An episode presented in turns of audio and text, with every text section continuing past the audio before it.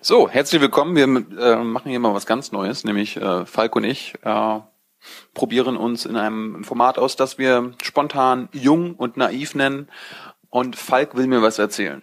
Ja. Aber Falk, stell dich erstmal vor.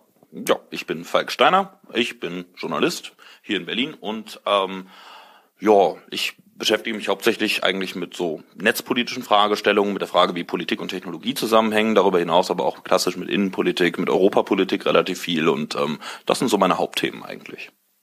Du musst wissen, dass ich einen, den Intellekt von, einer, von einem vierzehnjährigen habe. Mhm. Und eigentlich gar keine Ahnung habe, wovon du gerade geredet hast. Was ist, was ist Netzpolitik? Also Netzpolitik ist eigentlich so ein bisschen die Frage, was passiert eigentlich, wenn wir ganz viele Sachen jetzt digital machen? Das heißt, wenn wir beispielsweise unsere iPhones verwenden, was heißt denn das eigentlich am Ende für Gesellschaft, für Politik et cetera pp.? Das ist ein bisschen abstrakt jetzt, aber trotzdem, ähm, das, darum geht's im Großen und Ganzen eigentlich. Das ist so der Kern der ganzen Frage, was Netzpolitik ist. Also die Frage, was ändert sich denn dadurch, wenn wir jetzt Dinge digital machen, die wir vorher vielleicht mit Maschinen gemacht haben oder anderweitig irgendwie analog. Ähm, ja, wenn ich eben nicht mehr zum Beispiel eine riesengroße Kamera mit mir rumschleppen muss, sondern einfach mein iPhone nehmen kann. Das wäre krass, ne? Das wäre schon ganz schön krass. Das war, ist sicherlich etwas, wo man sagen muss, hey, das hätten sich meine Großeltern nicht träumen lassen, dass du irgendwann mit so einem kleinen Kasten hier in meiner Küche sitzt. Das sollte verboten werden, oder? Ähm... Ja, der ein oder andere hätte das vielleicht ganz gerne, dass das verboten wird. Aber äh, ich glaube, das sind vor allem die ähm, Hersteller dieser großen, alten, schweren Kameras gewesen, die aber inzwischen eigentlich auch schon pleite sind oder auf Digitaltechnik umgestiegen sind. Mhm. Wer ist in Deutschland für Netzpolitik zuständig?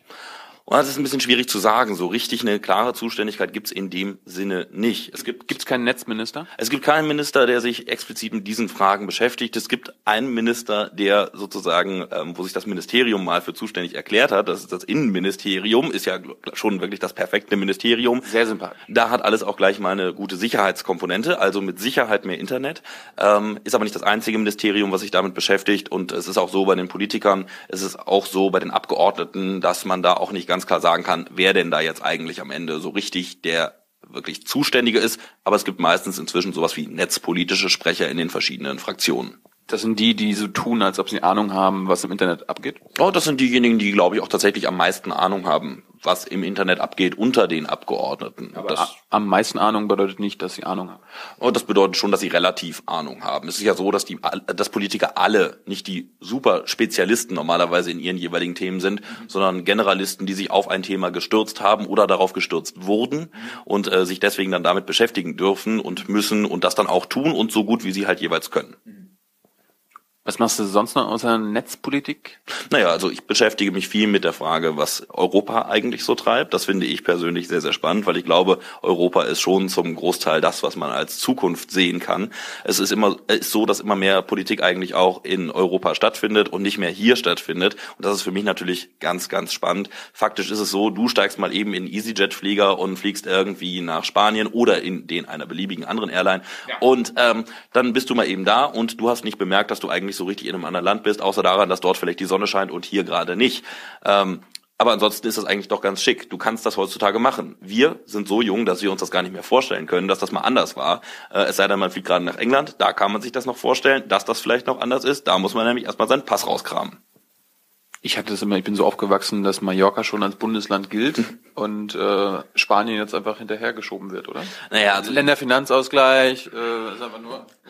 Ja, ich würde jetzt nicht sagen, dass das äh, ganz so zutreffend ist, aber... Ich habe ja keine Ahnung, darum musst du, musst du mir ja sagen. Also ganz banal gesprochen, äh, wir haben zwar siebenundzwanzig E U-Mitgliedstaaten, das sind äh, doch ein ganzer Stapel. Sieben, siebenundzwanzig, ja. ja, siebenundzwanzig, das fängt an bei solchen schönen alten... Kannst du die auswendig? Äh, ja, die kann ich auswendig, das ist auch gar nicht so wahnsinnig schwer. Soll ich sie runterbieten? Nein, ich glaub's. Okay, also, es sind halt sozusagen vor allem die klassischen Länder erstmal, in denen eigentlich so alles versucht wird, stückweise zu integrieren. Das ist so, ne, Niederlande, Frankreich, Deutschland et cetera pp. Die Benelux-Länder halt und die angrenzenden Staaten. Italien gehörte da ursprünglich auch schon dazu. Und dann sind immer mehr Staaten dazugekommen und die E U wächst immer weiter und man versucht immer mehr Dinge zu integrieren, weil es der Bürger letzten Endes auch mag. Aber es gibt natürlich auch immer sozusagen eine Kehrseite des Ganzen. Das heißt zum einen Kompetenzverlagerung. Das ja. heißt, die Sachen werden nicht mehr hier entschieden, sondern hier und in Brüssel oder irgendwie so dazwischen oder nur in Brüssel, je nachdem. Und das ist was, was natürlich für einen Journalisten wie mich total spannend ist, das zu beobachten und aufzubereiten. Du benutzt ja ganz schön viele Fremdwörter. Irgendwie Kompetenz und integrieren. Habe ich in der Schule noch nicht gehabt, musste, musste mir anders sein. Also Kompetenz heißt eigentlich, wer ist hier zuständig? Ja. So, wenn du, ah. wenn wir bislang sagen konnten, okay, die Kanzlerin wäre für das und das zuständig, ah. dann ist das heute eigentlich nicht mehr so. Bei vielen Sachen ist es so, da denkst du so, okay, der Politiker, der hier sitzt in Berlin, der ist dafür zuständig, aber es stimmt faktisch einfach nicht mehr, weil häufig ist heutzutage eben nicht mehr nur dieser Politiker zuständig, wenn er denn überhaupt noch zuständig ist, sondern es sind auch die Leute in Brüssel, entweder die Europaparlamentsabgeordneten oder die Leute, die bei der sogenannten E U Kommission arbeiten, respektive dort als Kommissare tätig sind. Das ist sowas Ähnliches wie ein Minister. Ähm, ein bisschen anders ist es, aber im Groben kann man es vergleichen. Das heißt, wir haben so eine Art europäische Regierung, von der man viel zu wenig mitbekommt, meiner Meinung nach. Also einfach, weil zu wenig Journalismus drüber stattfindet und zu wenig Medien sich wirklich damit auskennen. Ja. Ähm, während wir sozusagen über das, was in Berlin stattfindet, ja doch relativ gut informiert sind grundsätzlich, weil es da viel Medienaufmerksamkeit et cetera gibt. Apropos Berlin, du bist auch mit Berlin befasst. Ähm, erzähl uns doch mal eine aktuelle Geschichte. Also was, was würde dich, wenn du mir jetzt mal erklären müsstest, was gerade in Berlin abgeht? Ich habe seit einem Jahr lang nichts mitbekommen, was in der deutschen Politik abgeht. Ähm, erklär mir mal. Ja, äh, die deutsche Politik, äh, was da gerade passiert, ist so, man sieht so gerade, wie so eine Regierung in ihren allerletzten Zügen liegt.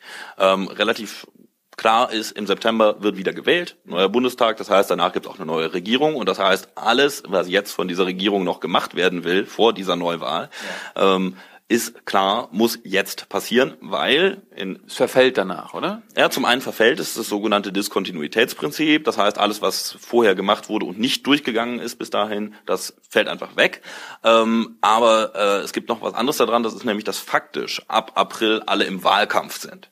So, und das ist dann einfach faktisch nicht mehr möglich, dass du dann noch irgendetwas großartig tust und sagst, dieses Gesetz will ich noch schnell ändern, jenes Gesetz will ich noch ändern. Das heißt, alles musst du jetzt eigentlich durchpeitschen und das merkt man hier in Berlin gerade eigentlich sehr stark. Die Leute in den Ministerien sind auch sehr genervt davon, dass gerade alle versuchen, noch möglichst schnell irgendetwas durchzubekommen. Ähm, viele der Sachen, die in vier Jahren nicht gelöst wurden, werden jetzt auch nicht gelöst werden in den letzten zwei Monaten der realen Tätigkeit dieser Regierung. Ähm, und danach ist halt, wie gesagt, eh Wahlkampf und da passiert eigentlich inhaltlich nicht mehr viel. Aber die probieren es jetzt trotzdem mit dem Durchpeitschen. Naja, sie versuchen es natürlich, das ist auch normal und legitim, aber ob das dann so funktioniert, ähm, ja, da kann man natürlich so sich denken, hm, wahrscheinlich eher nicht. Gibt es da jetzt Leuchtturmprojekte, wo die unbedingt noch durchgemacht werden müssen, weil halt, wer ist an der Regierung? Naja, momentan regiert, glaube ich, äh, meines Wissens nach äh, die C D U, das heißt die Christlich-Demokratische Union, die, die heißen, in... Die heißen christlich. Ja, Christlich-Demokratische Union. Die glauben an Gott. Die glauben, ja, sagen sie zumindest, ähm, an welchen weiß ich nicht, aber das ist ihre Sache. Ähm, okay. Aber auf jeden Fall die einmal, die gibt's nur in fünfzehn von sechzehn Bundesländern. Dann gibt es eine kleine Schwesterpartei, die heißt Christlich-Soziale Union. Das ist die C S U. Das sind die, die Guten. Das sind die aus Bayern. Ob das die Guten sind, überlasse ich dir. Das musst du selber entscheiden, ob du sie gut findest. Glauben die an denselben Gott wie die C D U? Da bin ich mir manchmal nicht ganz sicher, aber ähm, theoretisch, ähm, zumindest in Teilen... Ähm, Wobei man das nicht ganz so ganz klar sagen kann. Aber da gibt es noch einen dritten im Bunde. Das ist die äh, sogenannte F D P, die Freien Demokraten. Freie Demokratische Partei, eine uralte liberale Partei.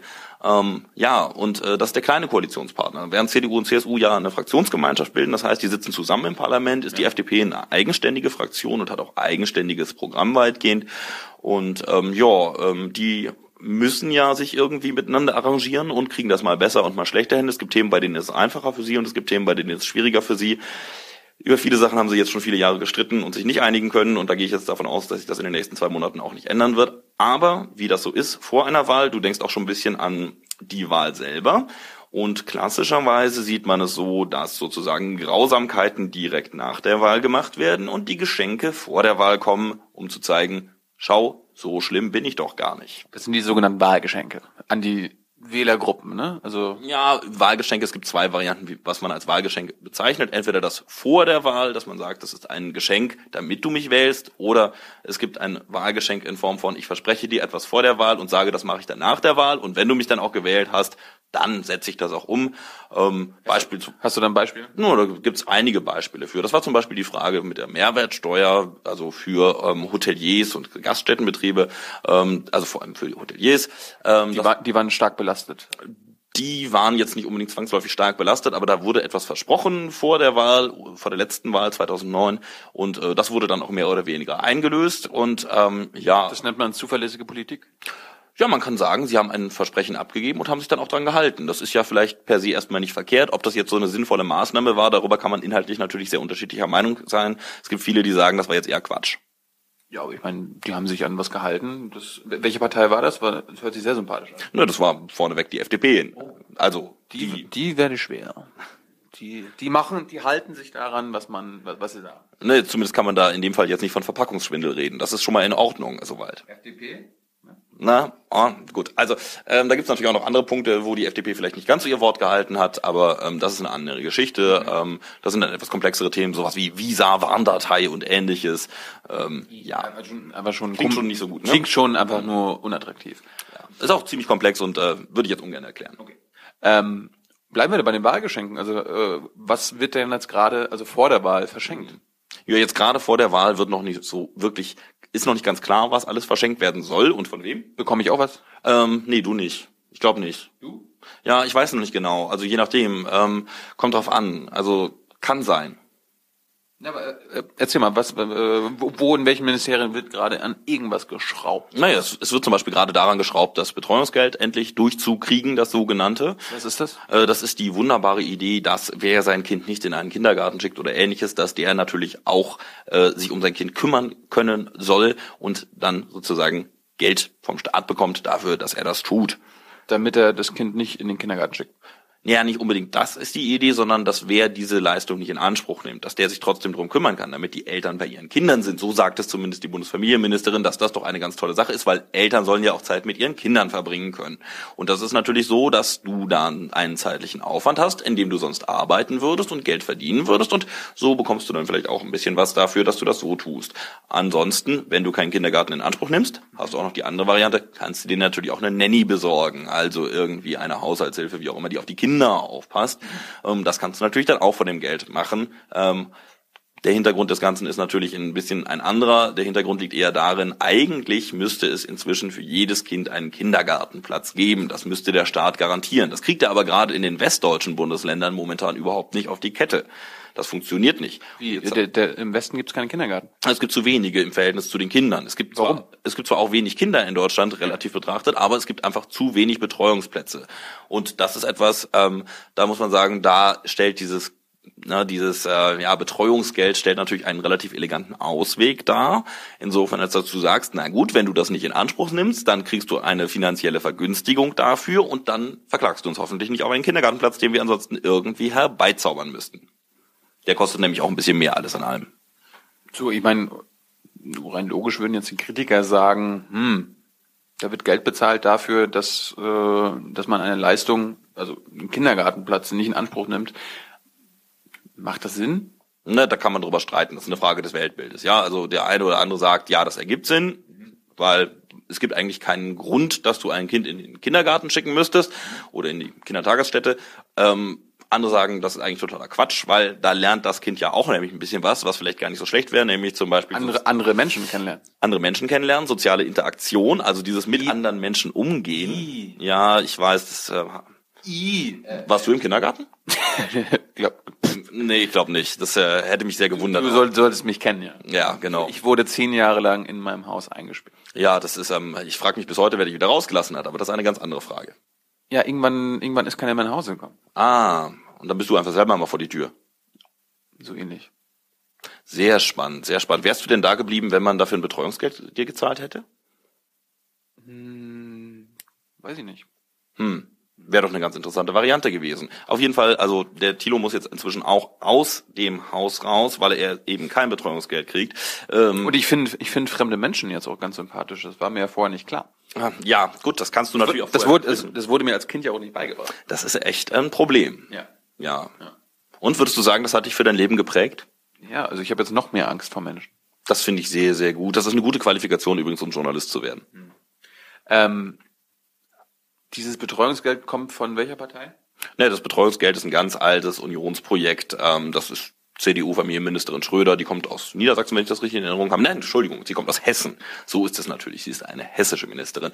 Ähm, das ist ein altes Projekt von ihr. Hessen gehört übrigens auch zu den Ländern, die ein Problem damit haben, Kindertagesstätten respektive Kindergärten entsprechend auszustatten.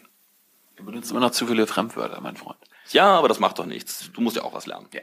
Ähm, aber Betreuungsgeld, ähm, an wen richtet sich das denn? Also ich meine, das, äh, das hört sich ja dann trotzdem danach an, dass irgendwer belohnt werden soll oder dass irgendwer äh, die Partei dann wählen soll, weil dieses Betreuungsgeld dann existiert. Ja, das äh, könnte man so sehen. An, man wen, könnte, an, wen, an wen richtet sich da das? Also man, es gibt Leute, die sagen, dass das ein Angebot wäre an alle, die sozusagen den klassischen Familiensinn ganz hoch halten. Was ist denn der klassische Familiensinn? Das heißt, Mama bleibt zu Hause und kümmert sich ums Kind. Oh Gott. Du sagst, oh Gott, andere sagen ganz super. Wenn ich mir, wenn ich mir vorstelle, dass meine Mutter damals ganz nah zu Hause gewesen wäre, hätte ich einen... Ne. Ja, gut, aber ähm, vielleicht wäre deine Mama auch gerne bei dir geblieben und hätte dafür gesorgt, dass aus dir ein anständiger Junge wird. Nee, sie ist ja extra arbeiten gegangen, um nicht bei mir zu sein. Siehst du, so kann sich das unterscheiden. Aber es gibt halt Menschen, die sagen, da soll Wahlfreiheit herrschen und auf der einen Seite der Staat garantiert für Kita-Plätze, für Kindergartenplätze et cetera pp., okay, dass die da sind. Aber wer das nicht in Anspruch nehmen will, der soll halt auch eine Alternative haben. So die Idee dahinter. Wie gesagt, ob es klug ist, ich persönlich habe da auch eher meine Zweifel dran und ich glaube auch nicht, dass das besonders sinnvoll ist an der Stelle. Aber okay, gut, das muss halt jeder für sich selber entscheiden, ob das ein Wahlgeschenk ist, was ihm dann sozusagen die Stimme am, an der richtigen Stelle aus Sicht der verantwortlichen Partei dann, ähm, ja, sagen wir mal, näher bringt. Wie realistisch ist denn das, dass das, dass das Gesetz überhaupt kommt? Ja, das ist gerade etwas fraglich, ob das kommt, denn ähm, es ist inzwischen so, dass wir, wir haben ja nicht nur einen Bundestag, wo die ganzen Parlamentarier sitzen und darüber abstimmen, wo es eine schwarz-gelbe Mehrheit gibt, sondern wir haben auch noch einen Bundesrat. Echt? So, und der Bundesrat ist die Ländervertretung und in dieser Ländervertretung ist es so, dass die entsprechend ihrer jeweiligen ähm, ja, Einwohnerzahl eigentlich, ein bisschen gestaffelt, nicht ganz repräsentativ, Stimmen haben. Das heißt, Nordrhein-Westfalen hat am meisten Stimmen, ist halt das einwohnerstärkste Bundesland, was fast so viele Einwohner hat wie die Niederlande. Ähm, siebzehn Komma sechs Millionen waren es, glaube ich, die sie momentan haben, oder siebzehn Komma neun. Und ähm, ja, und da haben die entsprechenden Stimmen und wenn ein Gesetz sogenannt zustimmungspflichtig ist, weil die Länder damit irgendetwas zu tun haben, ja, dann müssen sie da auch ihren Arm heben und sagen, ja, das will ich. Und wenn da nicht genug Stimmen zusammenkommen, dann geht so ein Gesetz auch nicht durch. Und dann trifft man sich im sogenannten Vermittlungsausschuss. Das ist so ein kleines Gremium, wo man dann, ne, Bundestag, Bundesrat und äh, ne, Kabinett, so, man trifft sich und baldowert dann nochmal aus, was für Änderungen man denn da noch machen könnte, um das vielleicht doch noch zu machen oder auch nicht. Das ist, ähm, da, das ist da, wo der Kuhhandel passiert. Das ist einer der, eine der vielen Stellen, wo mit Kühen gehandelt wird letzten Endes. Ähm, Auf Pferde? Ähm, ich habe Pferde da schon kotzen sehen, aber das ist äh, eine etwas andere Geschichte an der Stelle. Nee, ähm... das ist so ein klassisches Ding. Man muss klar sagen, das ist jetzt auch nichts Untypisches. Insofern, als dass ähm, Bundespolitik eigentlich insgesamt zu einem ganz, ganz großen Teil konsensual passiert. Es gibt relativ wenig Gesetze, bei denen sich wirklich gekloppt wird. Vieles geht erstmal so durch, weil sich die Parteien einig sind, weil es keine Handlungsalternativen zu geben scheint oder wie auch immer. Ist, ist, ist mein Lieblingswort letztes Jahr geworden. Ähm, alternativlos. Ja, ja, das äh, habe ich jetzt äh, auch hab ich extra nicht gesagt. Aber ähm, tatsächlich ist so, viele Sachen sind unstrittig. Aber man sieht natürlich im... Ist das gut?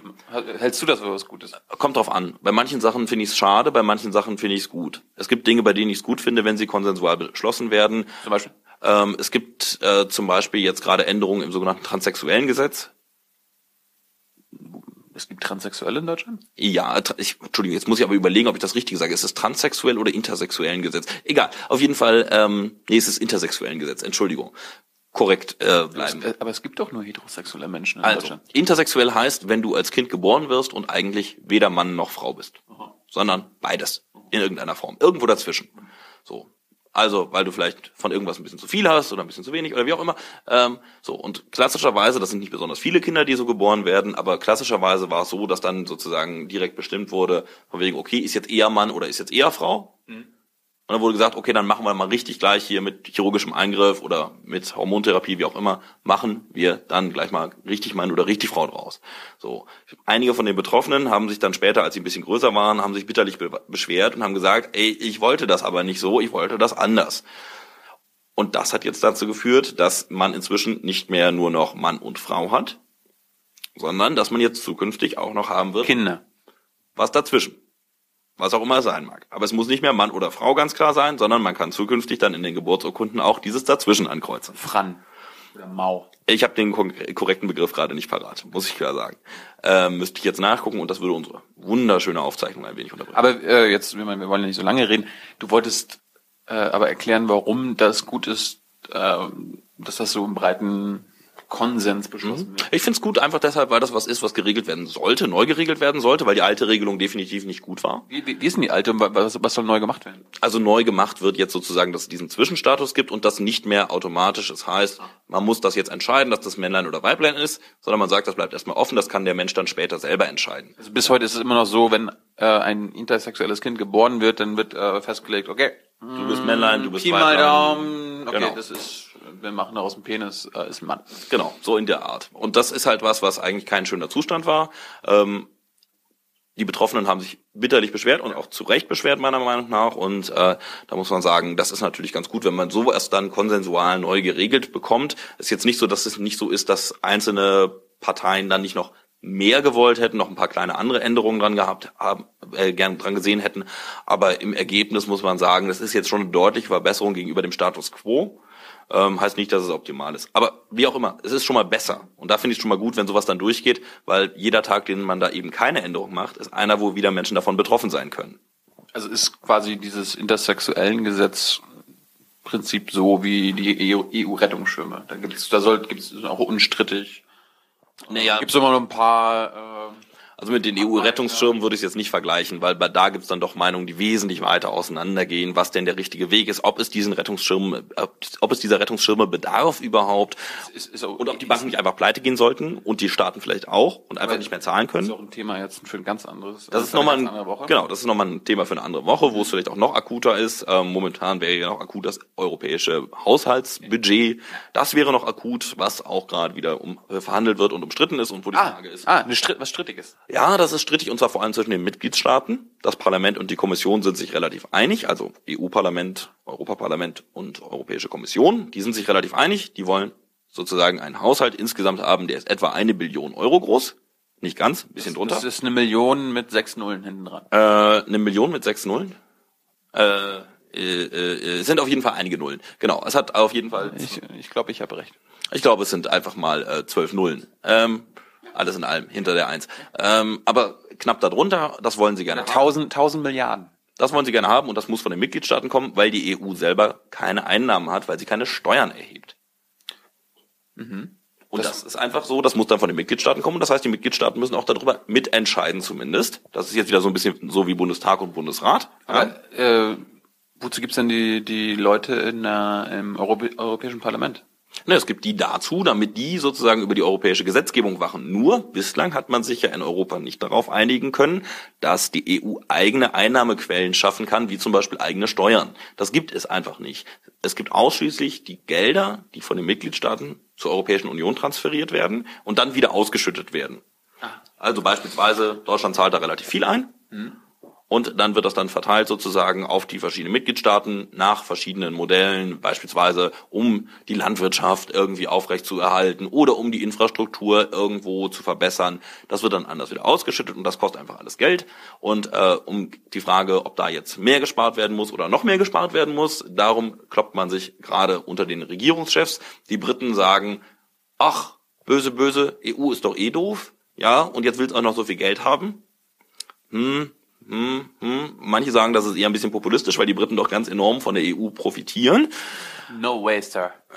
Ja, da kann man jetzt lange drüber streiten. Ich äh, würde mich An, da nicht... Andermal? Andermal, genau, ja. Machen wir ein andermal. Ähm, andere sagen halt, das ist absolut richtig so und ergibt Sinn, dass man das so macht. Ähm, ja, das ist es im Groben dann auch. Und ähm, ja, Kommission und Parlament, wie gesagt, sind sich eigentlich relativ einig. Die sagen, so und so groß muss das Budget sein. Die sparen die, wollen die sparen? Die wollen nicht sparen, nein. Die wollen, wollen nicht sparen? Nö, sparen nicht. Also sparen schon im Sinne von nicht mehr Geld ausgeben, als sie vorher gesagt hatten, dass sie ausgeben wollen. Nur, das ist immer noch ein ganz ordentlicher Batzen. Wenn du dir das aber vergleichst mit einem Bundeshaushalt zum Beispiel, finde ich das jetzt nicht so wahnsinnig übertrieben. Das heißt, du meinst, diese E U-Kommission und Parlament haben sich entschieden, wie sie sparen wollen. Aber da müssen jetzt die Staaten noch genau. zustimmen. Und die Staaten wollen noch mehr sparen oder wollen aber mehr Geld für sich rausholen, was da jetzt, also was dann so drumherum wieder. Naja, also das ist eine sehr unterschiedliche Motivationslage. Die einen wollen mehr Geld da rausbekommen oder zumindest genauso viel rausbekommen wie bislang. Das heißt, die wollen, dass die E U weniger spart? Äh, in gewisser Weise ja. Sie wollen auf jeden Fall, dass bei ihnen mindestens genauso viel Geld ankommt oder halt eben mehr, je nachdem. Andere sagen, wir wollen aber weniger bezahlen. Wie zum Beispiel Großbritannien. Oder? No, Deutschland eigentlich nicht so. Deutschland ist da eigentlich relativ zurückhaltend. Deutschland sagt, wir zahlen unseren Beitrag und Ende aus. Mhm. Ähm, und äh, ja, also da gibt's dann halt auch Länder wie zum Beispiel Griechenland, die sagen, hey, wir können einfach gar nicht mehr so viel zahlen, weil äh, das müsst ihr uns ja eh dann wieder geben. Die haben doch genug Kohle. Naja, die kriegen vor allem auch vor allem gerade. Also ähm, und äh, aber, nicht, aber nicht für sich. Ähm, die kriegen nicht für sich, sondern für das, was in dem Land dann wieder passiert. Ähm, kann man auch drüber streiten, ob das so klug ist. Egal. Äh, das erstmal hinten angestellt. Spanien, Frankreich, die sagen natürlich, hm, hm, hm. Die Franzosen sagen, hey, unsere Landwirtschaft, das muss genauso viel Geld bleiben. Die Spanier sagen, hey, Momente mal, wir haben einfach ein Problem, wir stehen gerade richtig scheiße da, wir haben einfach keine kein Geld mehr, also sieh zu, dass wir weniger reinbuttern müssen, respektive mehr rauskriegen. Ähm, das ist so ein bisschen das Ding. Und darum streitet man sich, klassischer Verteilungskampf, und ähm, ja, darum streiten sich jetzt die ganzen ähm, ja, Premierminister, Ministerpräsidenten, Kanzler, wie sie auch immer alle gerade heißen, Finanzminister hinten dran, äh, die streiten sich jetzt gerade aktuell darum. Aber wenn man, wenn man so mitbekommt, streiten, da kommt am Ende immer ein Kompromiss raus, oder? Und das wird auch diesmal so sein. Naja, es bleibt einem nichts anderes übrig, denn ähm, ohne Budget hast du ein Problem. Dann haben nämlich alle ein Problem, weil die einen wissen nicht, was sie ähm, wem bezahlen müssen, und die anderen wissen nicht, was sie kriegen. Und äh, das heißt dann wirklich äh, ja mittelgroßes Chaos an der Stelle, und das äh, wäre schon eher unpraktisch. Aber das, was jetzt da verhandelt wird, gilt für den Haushalt zwanzig vierzehn oder noch zwanzig dreizehn oder wie ist das? Das äh, ist zwanzig vierzehn, zwanzig fünfzehn und ich glaube zwanzig sechzehn auch noch, aber ich bin mir gerade nicht sicher, müsste ich nachgucken. Dreijahresplan. Ich glaube, es ist Dreijahresplan, aber ich will mich darauf nicht festlegen gerade an der die, Stelle, die, weil die Chinesen, das die war Chinesen, nicht so, dass wir das mal besprochen hatten, dass ich mich da entsprechend hätte darauf vorbereiten können. Ich habe das erwartet von ihm, wie auch immer. Die Chinesen machen Fünfjahresplan, so oder? So ist er. Die Chinesen machen Fünfjahresplan. Ja, die Chinesen sind auch vom Fünfjahresplan inzwischen eigentlich weitgehend abgerückt. Die machen eigentlich sehr unterschiedliche Planungen, je nachdem für welches Segment, weil sie inzwischen auch festgestellt haben, viele Dinge kannst du nämlich gar nicht mehr so gut in Fünfjahrespläne packen. Der klassische Fünfjahresplan ist eigentlich eher etwas, was wir aus der klassischen Variante osteuropäischer Prägung kennen, inklusive der D D R. Mhm. Das heißt trotzdem... Also das ist das, was lange vor eurer Geburt mal existiert hat. Wir sitzen übrigens gerade hundert Meter von der ehemaligen Mauer. Mhm. Gut, und abschließend ähm, heißt das also, dass die Chinesen moderner in ihrer in ihrem Politik machen sind als die E U? Ich meine, wenn, wenn die E U jetzt drei Jahrespläne macht, die Chinesen haben das abgeschafft. Naja, du hast in der E U natürlich auch eine mittelfristige, eine kurzfristige und eine langfristige Finanzplanung. Hast, und, hast du das für alles da ein Beispiel? Äh, äh? Also, äh, wo muss man langfristig äh, eine Finanzplanung? Nee, es gibt es gibt viele Dinge, für die du eine langfristige Finanzplanung brauchst. Ich, ich habe keine Ahnung. Relativ einfach, ähm, wenn du dir überlegst, wo will ich eigentlich in zwanzig Jahren sein mit meinen ganzen Mitgliedstaaten? Was soll dann passiert sein? Was soll sich geändert haben? Was soll gleich geblieben sein? Wo musst du Wirtschaft stützen? Wo musst du sie fördern? Wo hoffst du, dass sie sich von alleine verändert? Und ähm, ja, und was sollen eigentlich an Sachen rauskommen dabei? Da musst du natürlich sagen, beispielsweise, wenn du sagst, es gibt so etwas wie ähm, ein langes Projekt. Nehmen wir zum Beispiel äh, Rüstungsprojekte, immer schön, die laufen immer ewig. Sehr sympathisch. Sehr sympathisch auf jeden Fall, ähm, aber die brauchen immer ganz lange Zeit. Ja, also der Jäger neunzig heißt ja inzwischen nicht mehr Eurofighter zweitausend, sondern heißt ja nur noch Eurofighter. Ähm, merkt man am Namen schon so ein bisschen, das hat etwas länger gedauert als geplant. Ähm, das war dann so ein Ding, wo du eine relativ mittelfristige Planung brauchtest, respektive eigentlich eine langfristige, hat auch nie so richtig funktioniert und ist auch immer teurer geworden als geplant war. Fliegt der denn jetzt?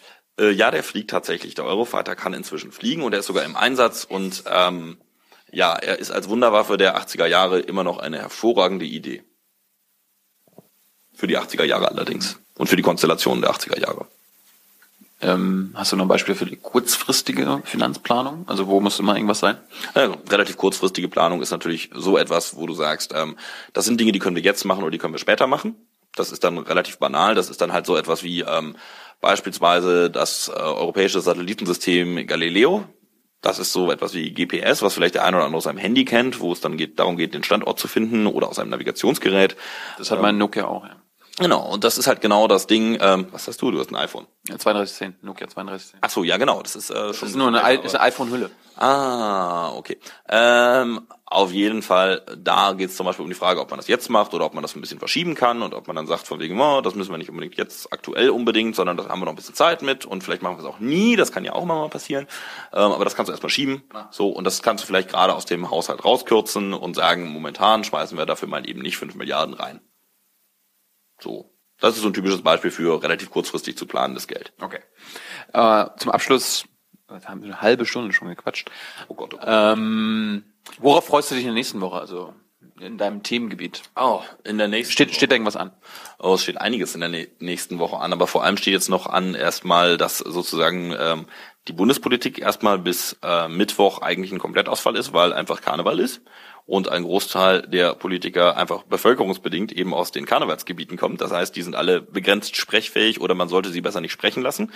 Ähm, und ähm, ja, dann freue ich mich natürlich auf die spannende Frage, wie es eigentlich im Bundesvorstand der Piraten weitergeht und äh, wer da mit wem eigentlich was ausbaldowert oder auch wen zurücktritt und unter welchen äh, Voraussetzungen. Ähm, dann interessiert mich natürlich... Hast, hast du einen Lieblingspiraten? Ich habe mehr als einen Lieblingspiraten. Hast du auch einen Lieblingshasspiraten? Ähm, ja, habe ich auch. Auch mehrere? Ja, auch mehrere.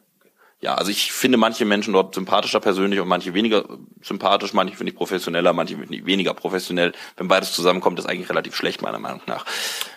Hört sich aber wie eine normale Partei jetzt an. Ja, ist auch relativ normal, oder? Ich meine, wo ist der Unterschied zur F D P, wenn die sich gerade behagt, wenn da gerade der Hesse versucht, Herrn Rösler irgendwie ähm, ans Bein zu pinkeln mit einer sehr seltsamen Debatte? Ja, ich meine, der Hahn hätte das ja auch dem Rösler per S M S schicken können, dann hätten sie es so wie die Piraten gemacht. Ja, das hätte er machen können, wenn Herr Rösler das dann auch veröffentlicht hätte. Ähm, wäre eine Variante gewesen, hat man aber nicht gemacht. Vielleicht schreiben die sich E-Mails, das kann ja auch sein. Oder die rufen sich einfach an, dann gibt's wenigstens keine Aktenlage dazu. Ähm, kann man nicht einfach auf Veröffentlichen drücken und einen Screenshot davon rausschießen. Ähm, sonst gibt's noch Sachen, die mich, also wo ich jetzt gespannt bin, ist eigentlich ähm, heute, am Tag der Aufzeichnung hier. Ähm, das ist Freitag. Nee, was haben wir heute? Heute ist Donnerstag, Donnerstag. glaube ich. Ja. Heute ist Donnerstag und ähm, ich habe kein Zeitgefühl. Heute hat die E U-Kommission die sogenannte Cybersecurity-Strategie vorgestellt. Ekelhaft. Klingt gut, oder? Ekelhaft. Alles mit Cyber ist eigentlich schon mal toll. Ja, ich weiß gar nicht, was das bedeutet. Cyber heißt eigentlich, also Cyber ist eigentlich das altmodische Wort für das, was wir heute Internet und Co. nennen. Also ne, Cyber eben nicht das, was so Meat ist, also nicht Fleischwelt, sondern äh, virtuelle Welt. Ähm, das, was du nie anfassen kannst. Das, was du nie anfassen kannst, respektive das, was du nur über irgendwelche Touchpads oder sowas anfassen kannst. Ähm, das ist so ein bisschen die Idee. Und, ja, genau, sowas in der Art, sowas wie das da, ja, genau. Ähm, und ähm, ja, da hat sie jetzt die Strategie veröffentlicht. Das ist sozusagen die Frage, ähm, die E U-Kommission. Ähm, das ist einmal die Innenkommissarin, die ähm, Cecilia Malmström, die kommt aus Schweden. Das ist einmal. Ist die blond? Äh, nee, die ist äh, dunkelhaarig. Ähm, Komisch. Ähm, gibt's in Schweden wesentlich mehr, als du dir vorstellen könntest. Solltest mal hinfahren. Ähm, Dann ähm, na, zuständig Nelly Groß natürlich, die ähm, Kommissarin für die digitale Agenda, denn auf E U-Ebene haben wir so etwas wie eine Internetministerin. Ja, äh, die ist übrigens einundsiebzig und aus den Niederlanden und sehr, sehr, ähm, ja, sehr, sehr fit, was die Themen angeht. Äh, überraschenderweise. Mit ihm müssen wir mal andermal reden. Ja, und dann gibt's noch die letzte im Bunde, das ist Catherine Ashton, Lady Catherine Ashton. Kennst du die? Ist das nicht die E U-Außenbeauftragte? Richtig, das ist so sowas Ähnliches wie eine E U-Außenministerin, nur nimmt man sie überhaupt nicht wahr. Warum weiß ich das eigentlich? Ähm, ich weiß nicht, warum du das weißt, aber es ist erstaunlich. Ich genau. Sie ist die E U-Außenbeauftragte, High, Rep- äh, High Representative, Vice President, Lady Catherine Ashton. Und ähm, sie ist ähm, ja eigentlich weitgehend äh, unauffällig geblieben in den vergangenen drei Jahren. Ähm, und ähm, ja, jetzt hat sie das mit vorgestellt. Und da ist natürlich die spannende Frage Cyber Security, also die Frage von Sicherheit. Wie ist das denn, wenn uns jetzt die ganzen Leute angreifen in, mit über dieses Internet? Du machst mir Angst. Das, jetzt, jetzt, jetzt will ich auch Sicherheit haben. Jetzt willst du auch Sicherheit haben. Mir gerade Angst gemacht hast, habe ich das Gefühl, dass ich Sicherheit brauche. Na, diese drei Damen stehen dafür auf jeden Fall. Du wirst deine Sicherheit bekommen, vielleicht sogar mehr als dir lieb ist. Danke, danke an die Frauen. Ja, das ist äh, in dem Fall etwas, ähm, übrigens eigentlich ein schönes Bild, dass drei Damen ähm, sich mit diesem Thema so beschäftigt haben und das jetzt heute vorgestellt haben. Finde ich eigentlich sehr gut. Äh, ist auch eher ungewöhnlich. In Deutschland hätte ich das äh, auch gerne mal gesehen, sowas. Ähm, Ja, aber im Ergebnis ist es so, dass man sich das Ding nochmal ganz genau anschauen muss und gucken muss, ob das jetzt eigentlich gut ist oder ob das schlecht ist. Und das gehört zum Beispiel zu den Sachen, die ich jetzt innerhalb der nächsten Tage nochmal machen werde, mir das nochmal in Ruhe anzugucken, mit den Entwürfen davon nochmal zu vergleichen, was sich da geändert hat gegenüber den Entwürfen und ob das jetzt eigentlich gut ist, ob das schlecht ist, ob das so lala ist und was das eigentlich bedeutet. Okay, Dankeschön. Ähm, wollen wir mal schließen? Gibt es irgendwie E U-Witze äh, in Brüssel oder gibt es äh, in Berlin so unter den Politikern irgendwelche Witze, ähm, um jetzt mal hier ganz oldschool eine Sendung zu beenden? Ähm, es gibt so viele Witze über Brüssel, aber es gibt keine guten, deswegen erzähle ich keinen. Wird über dich Witze gemacht? Nicht, dass ich wüsste. Und wenn doch, dann habe ich das auch wieder vergessen. Gut. Ähm, willst du noch sagen, wie du bei Twitter heißt? Äh, das weißt du doch viel besser als ich, also ich muss mir ja nie schreiben. Stimmt. Ja, das ist, das ist flueke auf Twitter und, äh, ja, ansonsten, Dankeschön. Äh, gern geschehen, ja. Das, ähm, ich glaube, wir waren ein bisschen zu lang, ne? Ist egal. Die erste Sendung, da ist es äh, verständlich. Nächstes Mal machen wir dann äh, unter zehn Minuten. Unter zehn Minuten, na gut. Ähm, aber du weißt ja, wie das ist, ne? Ähm, alter Spruch von der Deutschen Bundespost, als sie noch das Telefon verwaltet hat. Fasse dich kurz. Das fällt mir immer schwer. Alles klar?